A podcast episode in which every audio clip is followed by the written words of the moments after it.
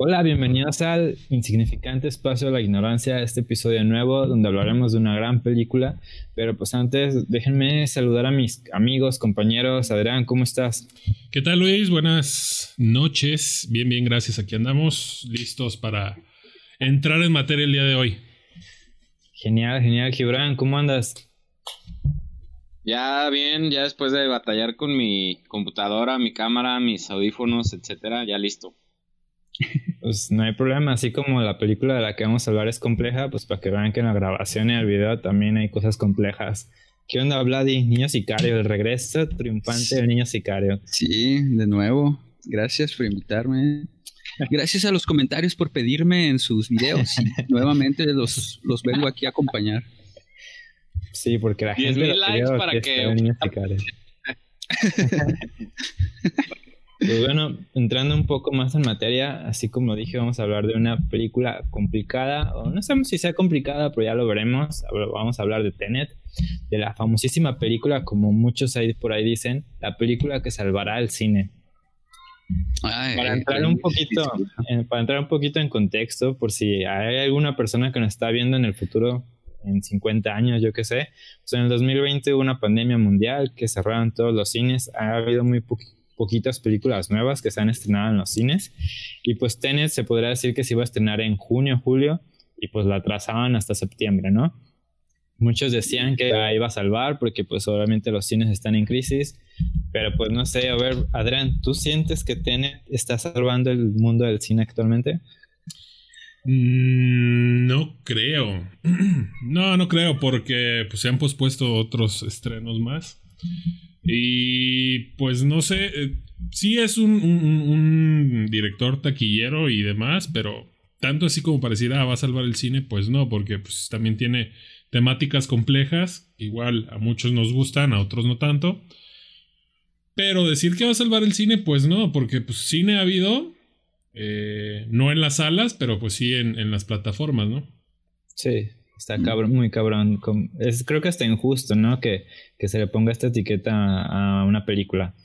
Tú, Gibran, ¿tú qué crees de Tenet? ¿Crees que realmente llegó en el momento adecuado? Sí, para mí sí. ¿Por qué? Porque es una película que aunque esté compleja, como las de la mayoría de Nolan, se esmera mucho en ser como rápida. Y si la entiendes o no, les vale madre. Y lo que te ofrecen es como más... tomas así muy chingonas de como de acción y secuencias y planos muy chidos a mi gusto, y creo que la neta eso se me hace muy chingón, güey. No sé, ya no se esmera tanto en explicarte detalle a detalle, güey. Si le vas entendiendo, chido, ¿no? A la chingada, güey. Entonces creo que sí es una buena película, güey. Creo que está muy bien hecha y la neta es para mucho público, o sea, va a abarcar a mucho público, güey, en general. Sí, sí. Yo creo que sí. Tú, Vladi, ¿cómo te sentiste viendo Tenet? ¿Te dejaste llevar o le quemaste coco, capa? Yo creo que fue eso, me dejé llevar y cuando estaba experimentando lo que estaba haciendo el vato, me entró como muchas dudas y empezó... Pues es que ese vato es de hacerlo de atrás para adelante o tiene sus bucles o siempre tiene esta onda de los...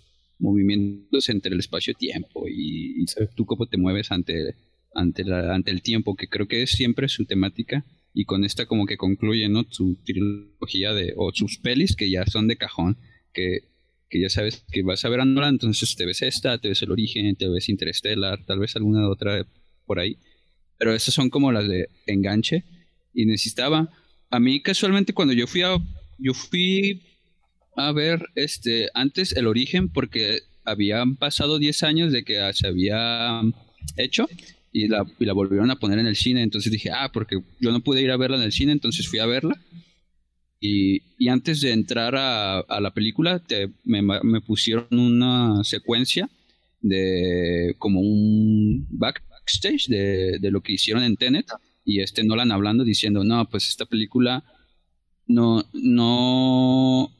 trata de como más allá de un tema tan concreto, pero se centra más en la acción y en la coreografía de los actores. Y él cuenta que cuando estaba joven, cuando era niño, a él le gustaban las películas de acción, de las de Misión Imposible y todas estas de espías, y que a él ir al cine y poder presenciar algo así le cambió como su percepción de verlo. Entonces dijo, pues para Tenet voy a hacer algo así, quiero que cuando la gente vaya al cine tenga esa experiencia que yo tuve de niño. Y entonces él mismo dice que preferentemente si pueden verla en la pantalla esta grande, la de IMAX, en la que escuchas el avión acá y el otro acá, uh-huh. En esa se puede apreciar mejor. Y entonces el vato dice, no, pues si pueden verla así. Y ahí se queda, ¿no? Como con la experiencia más allá de la narrativa, creo que la experiencia visual de ir tal cual y vivir pues todo el manejo de sonidos. No sé cómo la pasaron ustedes en el cine. Para mí fue un muy buen trato todo la apreciación sonora y lo visual, que lo visual también siempre... Sí, obviamente una película en el cine siempre la disfrutas mucho más, ¿no? Pues obviamente del equipo de sonido que hay en las salas, la pantallota, ¿no? Obviamente no es la misma experiencia cuando la ves en tu casa, en la tele o en un cel. Y pues ahorita ya que hablabas un poco de Christopher Nolan, pues sí, ya mencionabas películas de él, ¿no? Y como la temática que siempre usa. Si no necesariamente en sus películas mete los viajes en el tiempo, usa mucho, no maneja un temporal lineal, ¿no? En sus películas, desde la primera, The Following, Un Momento, pues ya hasta Dunkerque, Interstellar. Y pues ahorita lo que mencionabas de que pues la experiencia del cine y que nos invita a ver la película del cine Christopher Nolan, pues Christopher Nolan es un purista de primera, ¿no? Que rechaza el cine digital, que yo creo que cada vez que una persona ve una película de él en su celular o en Cuevana, le da un mini infarto, ¿no? Porque él casi quiere que nomás vea sus películas en el cine. Pero creo que es lo que quisiera cualquier director, ¿no? ¿Cómo? Es lo que quisiera cualquier director, que la gente vaya al cine, pues también ahí es donde ganan la nota. Y haciendo referencia también a lo que dice el niño sicario, pues no por nada lo han nominado tantas veces a diseño de audio, ¿no? A este cabrón. Bueno, a sus películas. Sí, creo que uno de los aspectos a resaltar de Tenet es lo visual, ¿no? ¿O tú cómo te sentiste, Gibran, en la experiencia? Es que a mí la verdad los toques que le pone este vato a sus películas siempre me gusta, que por ejemplo hace que todos sus personajes brillen, güey, o sea, no sé qué tiene que les da como un toque chido, güey, como la del origen, que decía el niño sicario hace rato. O sea, vemos a un Tom Hardy, güey, como en segundo plano, así que no es tan relevante, se podría decir, pero bien badass, que le busca al vato. Sí, güey, exactamente, o sea, el vato hace que el vato lo busca. Inclusive al güey que le hacen la Inception, pues, o les plantan la idea, también, güey. O sea, tienen como su tiempo de protagonistas, ¿no? Se podría decir. Es que, o sea, el vato te los pone en la pantalla y hace que todos se luzcan. En esta ocasión, tú sabes, Luis, que a mí, por ejemplo, Robert Pattinson, güey, o sea, la neta, yo no había visto más películas de él. Yo esperaba que dijeras, desde Crepúsculo me enamoré.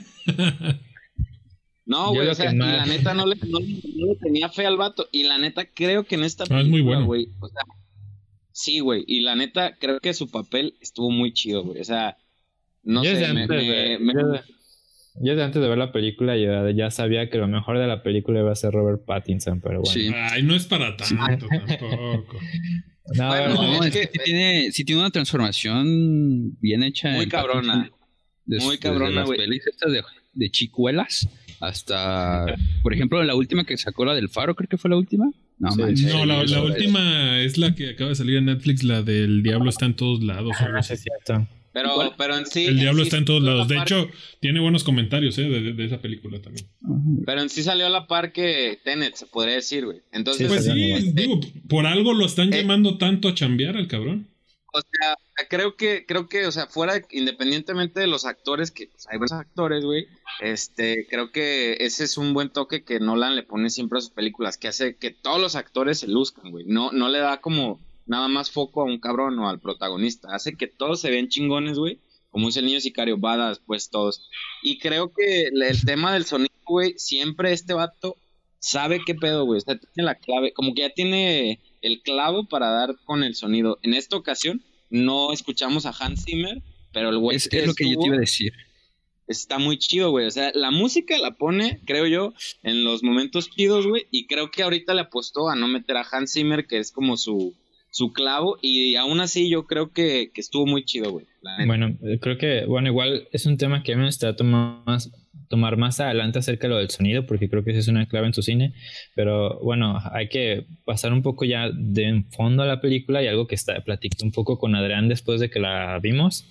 No sé, Adrián, ¿no sentiste un poco exagerada la película? Obviamente ya platicamos también la vez pasada en cuestión de, pienso en el final, que a veces parecía por momentos que se excedía a Charlie Kaufman, ¿no? ¿No sientes que Christopher Nolan ahora se pasa, como que le echa más crema a sus tacos?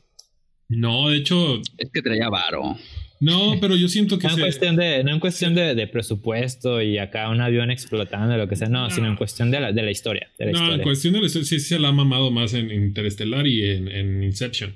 Obviamente, siento que son mucho más complicadas que esta.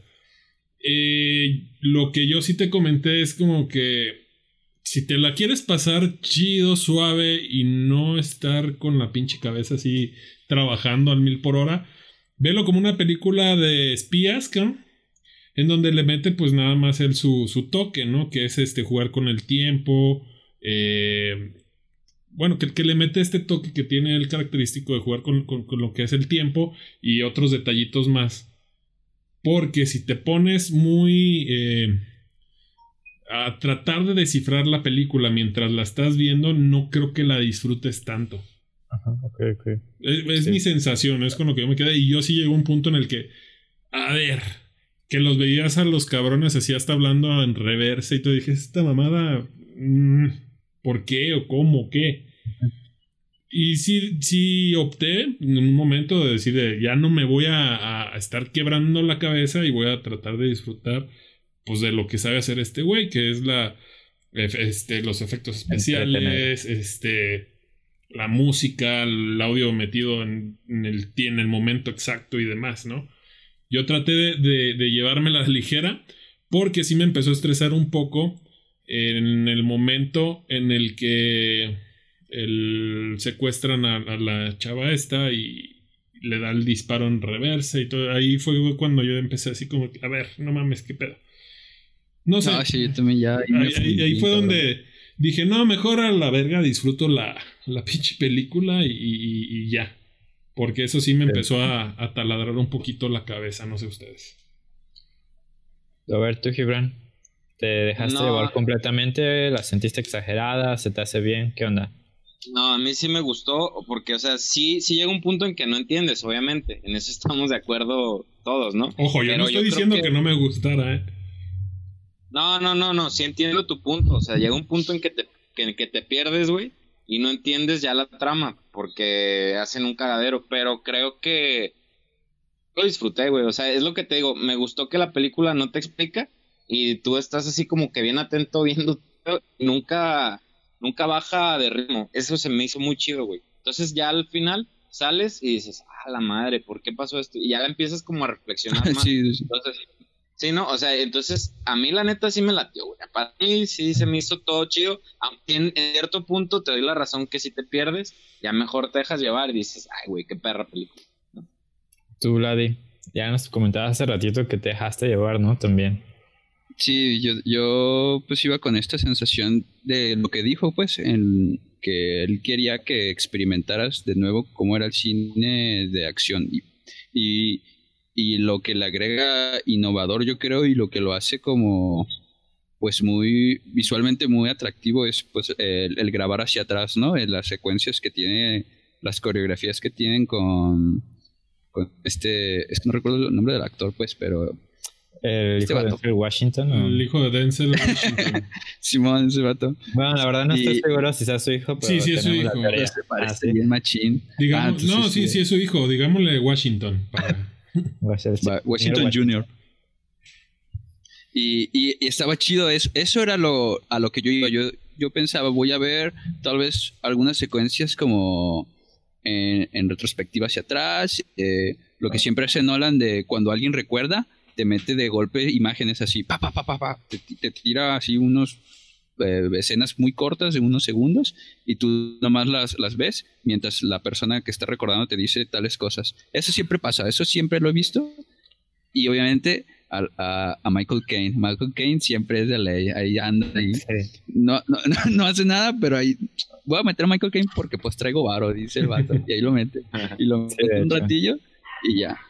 Ese se me hizo chido, tenía detalles agradables, pero también creo que es lo que, pues es su intención, no confundir. El vato trata como de enrollarte y al final te la deja como a tu interpretación casi siempre. En esta vez creo que fue más conciso porque te dice que con los diálogos con Robert Pattinson y Washington Jr. Dice eso de que apenas yo estoy iniciando, pero pues tú y yo ya somos compas, y eso sí. Y eso se me hizo como chido, ahí estabiliza algo más conciso y ya, pues eso fue como lo chido. Bueno, a mí me gustaría dejar en claro antes de empezar a hablar que me gustó la película. La verdad la disfruté, me gustó la película, como todos ustedes, yo me dejé llevar, la verdad dije, como caiga, déjamela caer, Nolan, pero me gustó la película, la disfruté, pero quiero ser abogado del diablo aquí. Y cuando yo también escuché los comentarios que dijo Vladimir de, es que esta película es para que te dejes llevar, la disfrutes, no la pienses, yo dije, a ver, no empieces a querer cubrir algo, ¿verdad? Como que ya que quería cubrir algo. Y ya viéndola bien y viendo muchos comentarios, viendo varias reseñas, críticas, varios amigos que la vieron, pues todos dicen, es que está muy compleja, ¿no? A ver, llega un momento donde no la puedes procesar bien y que mejor te dejas llevar, ¿no? Yo siento que es compleja o es difícil entender, no porque realmente sea muy compleja, sino porque creo que siento que Christopher Nolan no pudo explicar bien la propia trama. No que él no la tuviera, a lo mejor sí tenía la idea, pero siento que no la pudo explicar bien. Güey, ¿cuánto tiempo le llevó a escribir el guión? Tampoco no le quites méritos, o sea... Es que, güey, bueno, igual son puntos que voy a tomar. ¿Sabes? Yo siento que es de las películas menos complejas. Yo me tripié más con Inception, con eso del tiempo, de que entras a uno a otro y llegas al limbo y pasa bla bla bla. Yo ahí sí me tripié más y de hecho hacían como gráficas para entender todo ese pedo y la chingada. Y también en Interestelar está medio cabrón, es que... bueno, las teorías que maneja de si llegas a un planeta, la órbita, tanto tiempo, bla bla, o sea, se me hacen un poquito más complejas aquellas que esta. Es que ahí creo que tocaste el punto, por ejemplo. Bueno, ya a mí, mi película favorita era Sobre Origen. Creo que es una película que hizo muy bien, muy buena. Pero creo que un problema que tiene aquí en esta y tiene en Interestelar es que siento que si lo trataba de hacer como unas películas más sencillas, que quitaran muchos términos así, serán películas mejores. ¿Por qué? Porque ahora sí siento que se aboraza al hacerlo, como bajarlo más a la realidad, ¿no? Usar términos, ya meter más física, química, perdón si confundo algo, no soy físico ni químico. ¿No crees que lo volvería más bien comercial? Porque es que para mí es como lo que le da el toque, que no sea comercial. Christopher Nolan es comercial. O sea, pero no, sí, o sea, dentro de lo comercial es lo menos comercial, se podría decir. Sí, él trata como esta idea purista, ¿no? Como decía Alan. Sí. Algo que sí que tenemos que reconocerles todos a Nolan es que el güey ha sabido hacer cine comercial de una manera mejor, ¿no? Más pensada. Sí. No es un Zack Snyder, no es un Michael Bay. Si lo hace mejor, lo piensa mejor. Michael Bay y Christopher Nolan está. También no comparar. Obviamente es mejor, pero no lo podemos comparar a lo mejor ahorita con un Nicolas Winding Refn o con un Robert Eggers, que creo que son superiores. Pero bueno. Tú, Gibran, creo que quieres comentar algo, quieres alegar. Y se está trabando un poquito, ¿no? Ahí está, Gibran, ¿nos escuchas? Ya no te escuchamos. No te escuchamos, güey. Yo no, güey. Estaba batallando. Ya. Es que estaba batallando. Y grabando. ¿Ya están grabando todos? Listo. Ya. Sí. A ver, Gibran, platícame. ¿Tú no sientes que a lo mejor sí, que exagera un poco Christopher Nolan? Que si a lo mejor hizo las cosas más sencillas, por decirlo de una manera, a lo mejor sus películas estuvieran más chidas.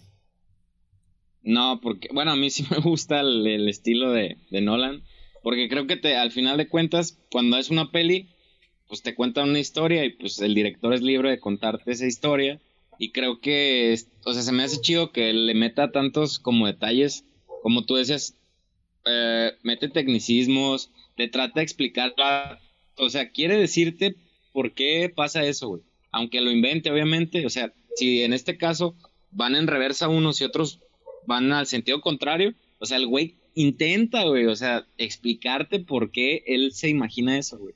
Y eso se me hace chido, o sea, creo que se esmera tanto en lograr eso, que son puntos a favor para él. O sea, hay directores que hacen otras cosas y no te quieren explicar nada, ¿sabes? Es como de, sí, es esto y ya, trágatelo, mastícalo. Y este güey como que con palitos y bolitas, güey, te lo explica. Nada más en este caso creo que sí es como de, a ver, cabrón, ¿lo entiendes? Chido, si no, pues aquí está pinche película. Sí. Ahorita con lo que mencionas de los diálogos, hay otro punto que tocaste que quiero tomar. Yo algo que veo, obviamente creo que con los tecnicismos y conceptos que quiero utilizar para su trama, no son complicados, ¿no? Yo en lo personal yo no sé nada de eso, me imagino que muchos. Pero creo que un punto malo que yo veo es que sus diálogos son muy explicativos. ¿Qué me refiero con explicativos? Por ejemplo, ahora sí que el cine es como una, por decirlo, es una manera de que puedes explicar algo sin diálogos, ¿no? A través de lo visual, ¿no? Y algo que yo veo malo de eso es que, por ejemplo, cuando en lugar de explicártelo de alguna otra manera que podrá ser más difícil, pero podrá ser mejor a través de la imagen, te lo explica con un personaje diciéndote, y por ejemplo va a dar el caso de la doctora que sale al inicio explicándote lo de las balas, ¿no? Son diálogos explicativos, ¿no? Que en lugar de explicártelo de una manera a través de la imagen más difícil, te va la fácil, ok, voy a poner a este personaje que explica esto y con tecnicismos raros que nadie entiende para que se haga más vergas. Y así ya no como... sale la morra. Ajá, ya no sabe la morra, pero es lo que yo digo. A lo mejor sí te ayuda y es más fácil para que tú entiendas, oh, ok, está explicando esto, pero creo que estuviera más cabrón que te lo explicara de una manera a través de las imágenes, porque al final el cine, en cualquier película, cuando la herramienta más fuerte que tienes a lo mejor es lo visual, y si lo explicas a través de lo visual sin diálogo es mucho mejor a diálogos explicativos. No estoy tan de acuerdo. Ahí te doy la razón la mitad, porque la neta, al menos yo, güey, hubiese visto que la bala regresa a la pistola y no me dicen qué está pasando, güey. O sea, sí diría, güey, o sea, ¿para qué esa escena? Y no estoy entendiendo nada, güey, y te haces más bolas, güey. Yo creo que te digo, a diferencia de ti, que pues es válido que tú lo entiendas así, porque tú sí sabes más como de cine, puedo decir yo. Yo soy como de pura película comercial, ¿no? Acá de que el Grinch y que cosas más fáciles. Sí me gusta que me expliquen, güey. O sea, ¿por qué estás haciendo esto? ¿De qué me estás hablando? ¿Qué pedo? Y a lo mejor para ti no. Entonces creo que ahí sí está como muy dividida la opinión. Creo que hay más personas como tú que opinan lo mismo, que dicen, güey, Nolan le da vueltas. ¿Para qué me explicas? Yo te entiendo, cabrón. O sea... Y qué chido, güey, pero la neta hay gente que es más lenta, güey, como uno, que se agradece ese tipo de detalles, güey. Que no digas, gracias por explicarme. ¿No? Sí. Tú, Adrián, ¿qué vas a opinar, no? ¿O qué opinas acerca de este punto? Yo no estoy de acuerdo contigo, Luis, nunca.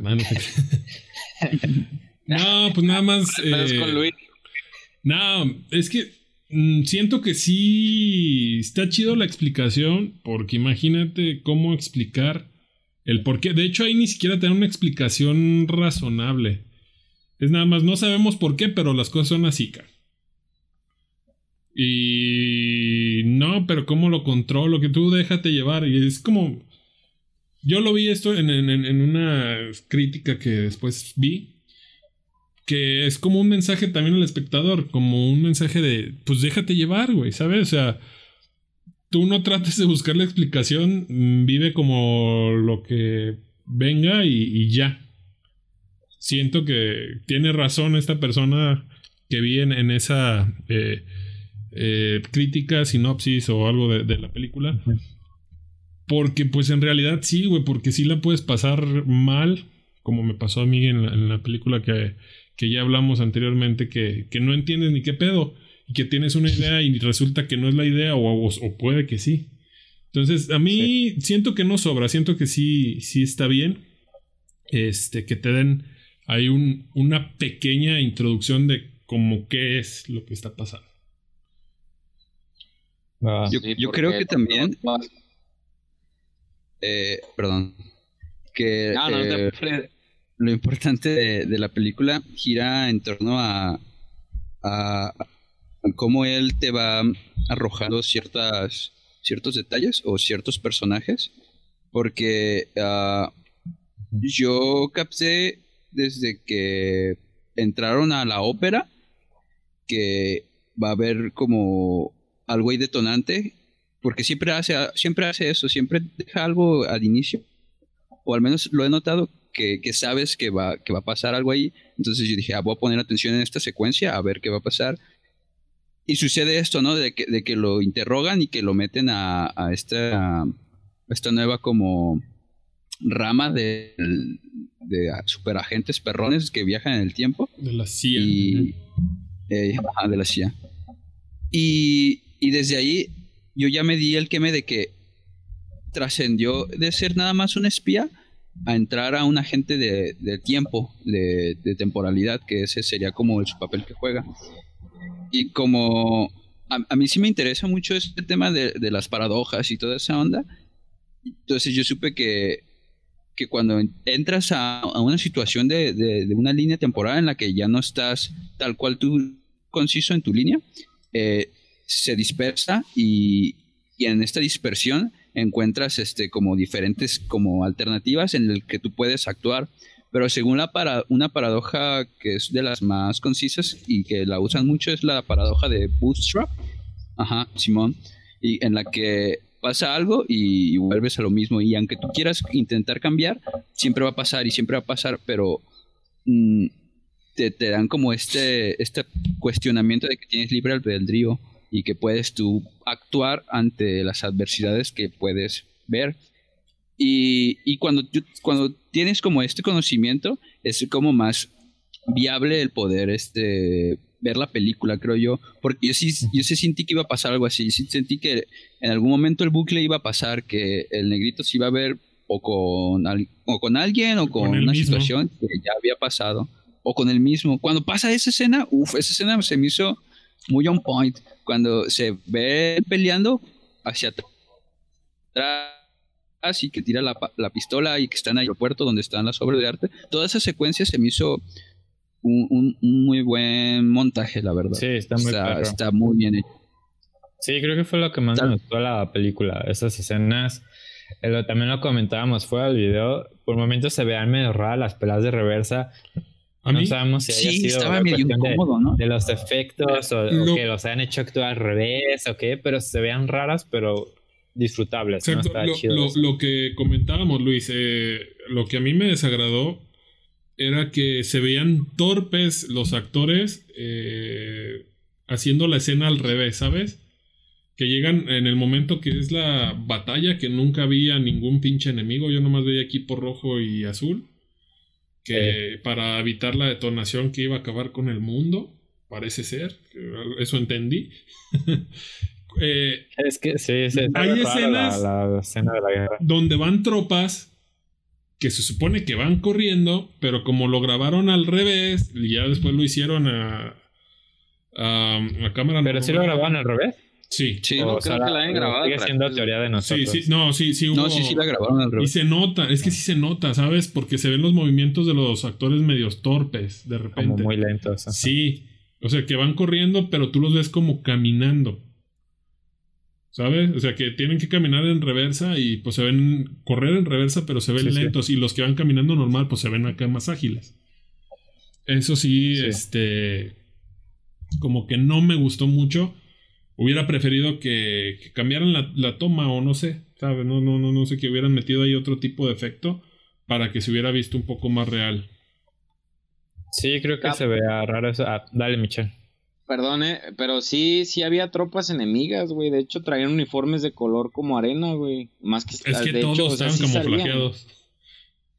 No, como color arena. Estos güeyes iban como de verde militar al chile. Y los otros vatos estaban como muy camuflajeados con la arena que estaba ahí. No, creo que no pueden ir a una pelea en el desierto donde lleven camuflaje verde, no seas mamón. Pues así está la película, güey. Creo que son detalles de la película, ¿no? También al ponerte una escena de acción masiva con un chingo de personajes y aparte no solamente la pelea, sino que están estas cosas o detalles de cuestión de que algunos personajes están en reversa, que algunos edificios se vuelven a construir, todo eso, pues hace que también pierdas la vista si realmente hay un enemigo, ¿no? Por ejemplo, Adrián y yo no lo vimos, pero Michelle ya nos dice que sí. O sea que yo estaba seguramente muy pendiente, pero son tantos detalles que no le puedes prestar atención a todo. Fíjate, ¿no? Que yo sí estaba muy pendiente en los movimientos de los actores, en los movimientos, en los efectos de que se estaba reconstruyendo y luego unos lo destruyen. O sea, ahí en ese momento también siento, no sé, no estoy seguro, pero siento que pudo haber ciertas fallas de continuidad. Me da la impresión, en mi subconsciente tal vez, no lo sé, como que hay ciertas fallitas así de continuidad en esas tipo de escenas. También cuando va... Ahí te va. En la escena, en la secuencia, que van en la carretera, en el freeway, ¿por qué se ve la camioneta en reversa y la de él, y cuando él regresa se ve su carro normal? Es porque su tiempo, ¿no? Más bien por el tiempo que él está jugando. Sí, pero él entró al tiempo en reversa y va a buscar a este güey, y la otra camioneta está en reversa por la carretera y él va normal. Ahí fue, no, por eso, pero acuérdate que en el primer voltea, plano, que se voltea. Cuando él, o sea, cuando le quitan el artefacto o cuando los paran, en el primer plano de que no están en reversa, este güey, el otro, sí va en reversa. Sí. Entonces, cuando Washington Jr. se mete a la otra línea. John David Washington. Bueno, ese vato. No, por eso no va en reversa, güey, porque es otro plano, güey. O sea, es como si se encontraran, güey. Sí, bueno, ahí yo noté como algo que no me cuadró. A lo mejor bueno, eso sí, tendremos que volver a verla. A verla. Creo que también sí, hay que volver a ver. Es que es un trabajo muy cabrón, ¿no? En cuestión de montaje, ¿no? Pasa tanto en una escena que, pues, imagínate, el montaje está muy cabrón que, pues, güey, sí sería interesante checar eso, si realmente hay detalles que estén mal o no, ¿no? Porque, pues, es una escena muy difícil de editar, me imagino. Yo creo que también algo que juega chueco es nuestra visión que tenemos, que obviamente nosotros estamos acostumbrados a ver, pues, hacia adelante, como todo, pero no sé si él por la misma dinámica de hacerlo hacia atrás, o se tripeó, o nosotros nos tripeamos. Yo no sé cuál haya sido la... O el montajista le digo, bueno, sí, así yo lo hago, no te preocupes. Y él pues, ¿cómo era? Simón, yo creo más eso, que yo siento que yo soy el que tiene esa... Porque me pasó en las secuencias de pelea, y me pasó cuando pasa lo del balazo, y todas esas secciones yo las sentía como complicadas de digerir visualmente, porque sí sentía retraso, y creo que por eso mismo Nolan hace como esta explicación con el actor cuando entra al mundo azul, que va por el carro y que va a ir a buscar el artefacto, que le da como una breve explicación de cómo entrar a ese mundo, y que vas a sentir que tú eres el único que se mueve diferente ante el mundo, porque el mundo sí está todo al revés. Eso era como la explicación que te da Nolan para que tú puedas no autosugestionarte y decir, está bien o está mal. Yo creo que ese es como el rescate que le da, o no sé si lo hace con esa intención. Ajá, sí. Es que... está muy tripeado eso. Sí, es que... Y está bien, o sea, realmente yo siento que lo hizo bien, porque, pues, si no traes bien la idea, si no la tienes bien planteada, se va a ver chafa. Y la verdad es que no se ve chafa. Es difícil de digerir, pero no se ve chafa. No se ve chafa. Sí, técnicamente está bien hecha. Muy bien hecha. Sí. Pero bueno, sí, técnicamente sí. Estará bien que tomáramos... Bueno, creo que igual posiblemente ya mencionamos algunos, pero... Su escena favorita. ¿No? Exacto. Yo puedo comentar primero si gustan, si quieren. Sí, échale. Dale. A mí me gustó mucho, bueno, y es el toque de Nolan, la escena inicial. Como que tiene una escena que te atrapa, que te mete a la película. Y esa secuencia me parece que pues te explica todo lo que es Nolan, ¿no? Todos los detallitos, lo que le mete de se van ahorita las putas palabras, pero bueno. Pero cuando está en la ópera, tú dices, sí, ¿no? Sí, cuando la primera escena de acción que aparece en la película. Ajá. A mí esa fue mi favorita. Se me hizo muy chingona. Me recordó a todas las películas de él que se basan en espías y acción. Esa sería mi... Sí. Cuando recordé la Navidad mi secuencia a los espectadores. Sí. Nolan sabe hacer muy buenos ganchos, ¿no? En sus películas, como también recordando ese de la tercera película de Batman, El Caballero de la Noche, esa del avión, es muy buena escena que te engancha por completo, ¿no? Güey, la del banco, sí. El robo del banco. El banco, no. Sí. Y tú, Gibran, ¿cuál fue tu escena favorita? También te roba las palabras Nolan como se las roba, ¿verdad? Sí, güey, la neta sí pondré un póster de ese cabrón en mi cuarto, güey, la neta. Rasca y huele. No tanto así, pero pues yo creo que la del cuando van a robar la copia de la pintura, porque está como también muy trabajada la secuencia de todo lo que hacen como en chinga, está como bien fluida. O sea, creo que retoma esa primera escena, que todo va como bien fluido, la música y todo. Creo que esa sería mi escena favorita, definitivamente en esta película, porque está fluida toda la película, güey. Me impresionó ahora sí este cabrón, porque hizo para mí todo bien, pero bueno. ¿Sabes lo que dijo también en esta vez que habló antes, como en lo que yo vi? Sí. Dijo que como ya traía buen varo que le había como patrocinado pues Warner Brothers, porque ya dicen, este es mi gallo y sabe hacer cosas chidas, entonces le soltamos varo. Es la secuencia del avión, el avión sí es real y el avión sí choca y el avión sí tiene toda esta interacción, Simón, todo eso sí pasa y nomás lo grabó. Pero imagínate el vato que diga, pues tráete mi Boeing de aquí, el avión presidencial ganado en la rifa se lo ganó ese vato y ahí lo quemó, yo creo. Güey, uno acá complicándosela para completar sus deudas. Sí, y pues vamos a extraer un avión. Vamos a extraer un pinche avión, un Audi, un BMW, la chingada, güey. ¿Y esa fue tu escena favorita, Vladi, o qué?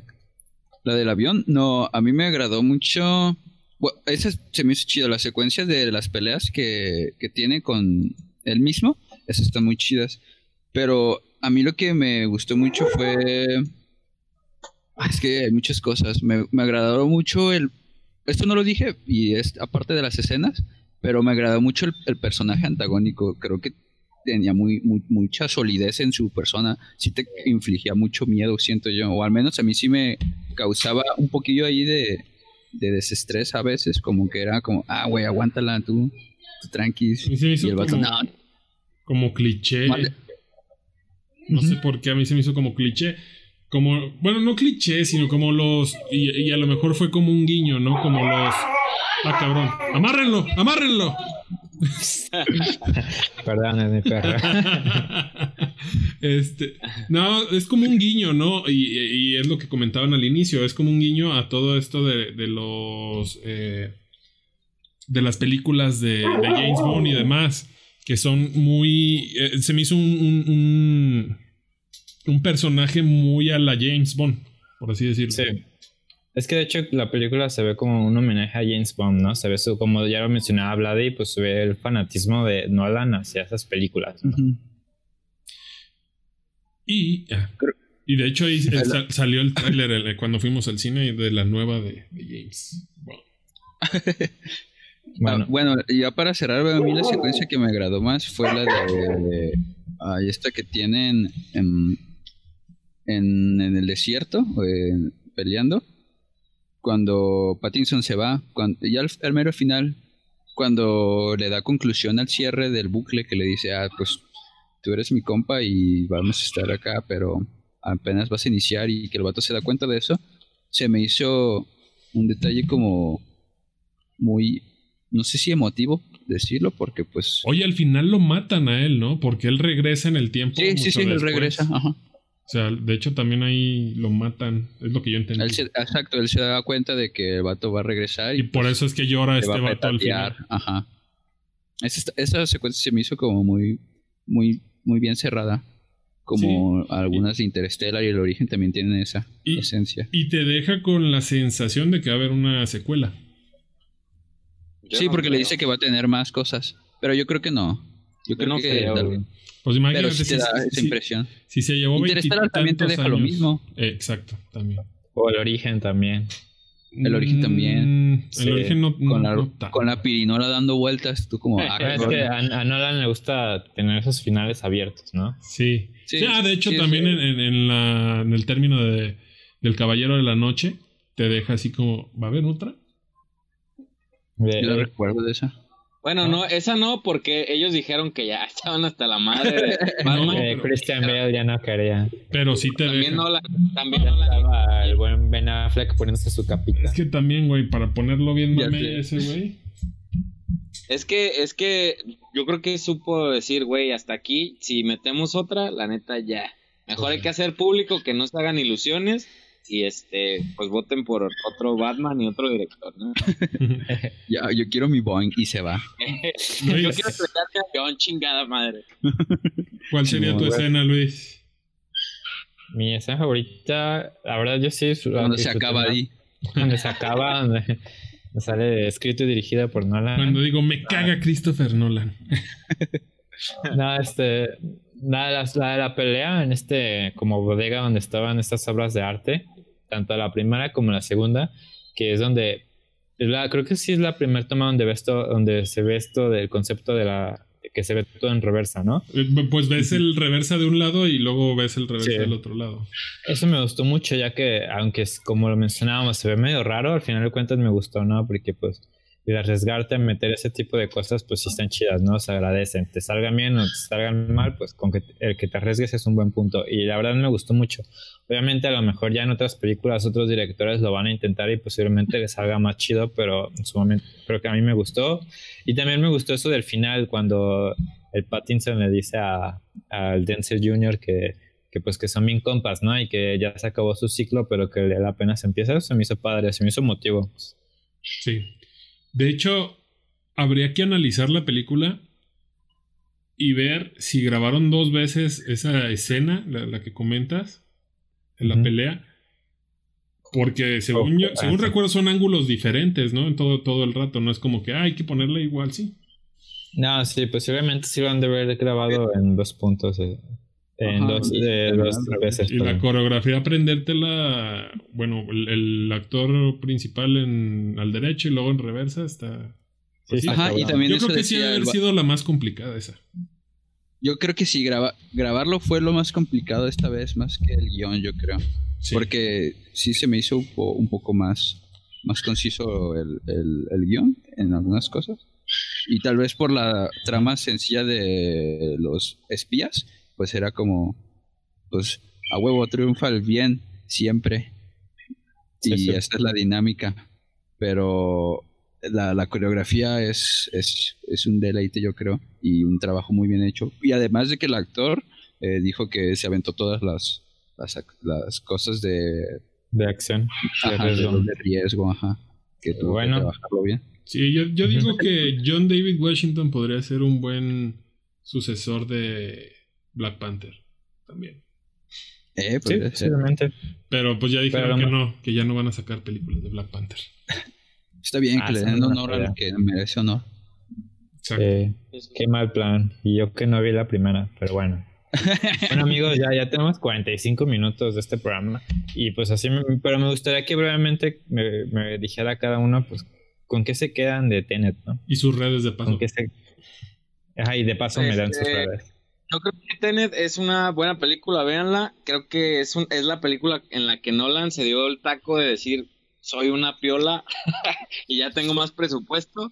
Y la neta se rifó en todo. Y pues síganme en el Gibran Gama en todas mis redes, Instagram, Twitter y el Facebook. Por fin las cambié.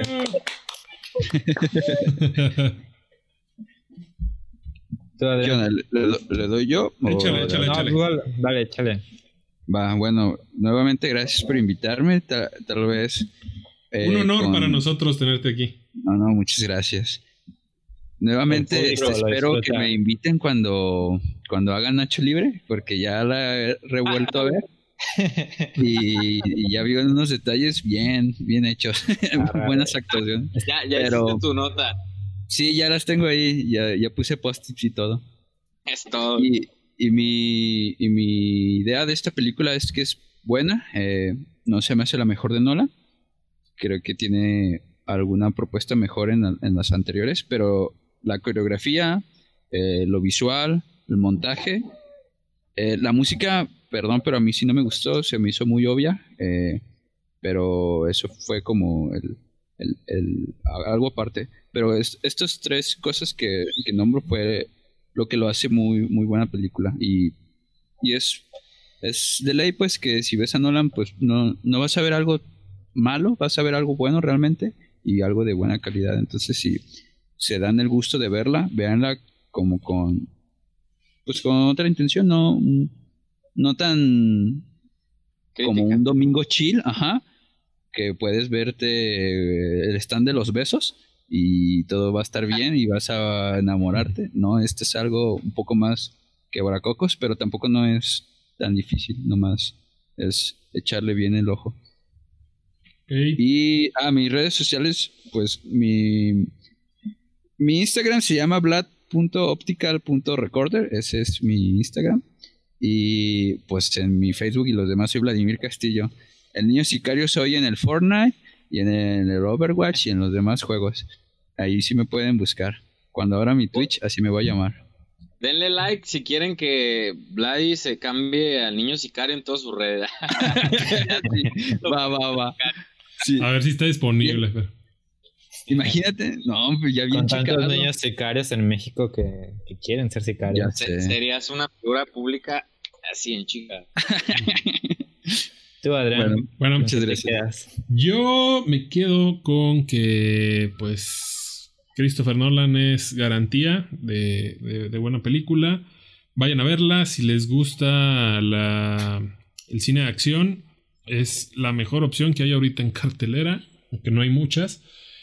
Ya la pueden ver también en línea, piratona, pero yo les recomiendo la experiencia de ir al cine. Me gustó, no es lo mejor de Nolan, coincido con el niño sicario. Y véanla, la neta vale la pena. No traten de entenderla, déjense llevar. Y nada, está chida. Y a mí me pueden encontrar en todas mis redes como soy Adrián Lom y en YouTube como Adrián Lom. Muy bien, Adrián, y pues a mí, como ya lo mencionaba, se me hace muy buen director, Christopher Nolan. Creo que debemos de reconocerle que el güey hacer cine comercial y de una manera más pensada, creo que está chido, no se va a la fácil, ¿no? Con puras explosiones, mínimo. Si se arriesga en hacerlo un poco más complejo, creo que hay que reconocérselo, pero pues hay que ver a Christopher Nolan como lo que es, ¿no? Un cineasta de, pues sí, de cine de entretenimiento comercial. No lo denigres. Sí, es un cineasta de cine comercial, no podemos compararlo con otros cineastas, no hay que elevarlo tanto, pero pues sí hay que tenerlo ahí como un buen director. Y un punto que me gustaría resaltar, los fans de Christopher Nolan son como los fans de Radiohead y del Atlas, pero bueno, me quiero pensar que ustedes ya saben cómo. Ya. Gracias. No, aquí se acaba la transmisión. Y mis redes sociales, estoy en Instagram como estereo.body y en Twitter como estereo.body. Y pues muchas gracias a mis amigos, a Vladi, a Adrián, a Gibran. Y muchas gracias a todos porque nos hayan visto. Y espero que pues participen en los comentarios. Si realmente les gustaría participar con nosotros aquí en el video, mándenos un mensaje y nos ponemos de acuerdo. El chiste es que la comunidad crezca, que todos participemos, que todos veamos más cine, que todos podamos platicar del cine, ¿no? Que es algo muy, muy bonito. La mejor red por donde nos pueden contactar, yo creo que es Instagram, ahí para que nos escriban por ahí. Que por aquí y va a aparecer abajo. También sigan el espacio de la ignorancia en todos lados.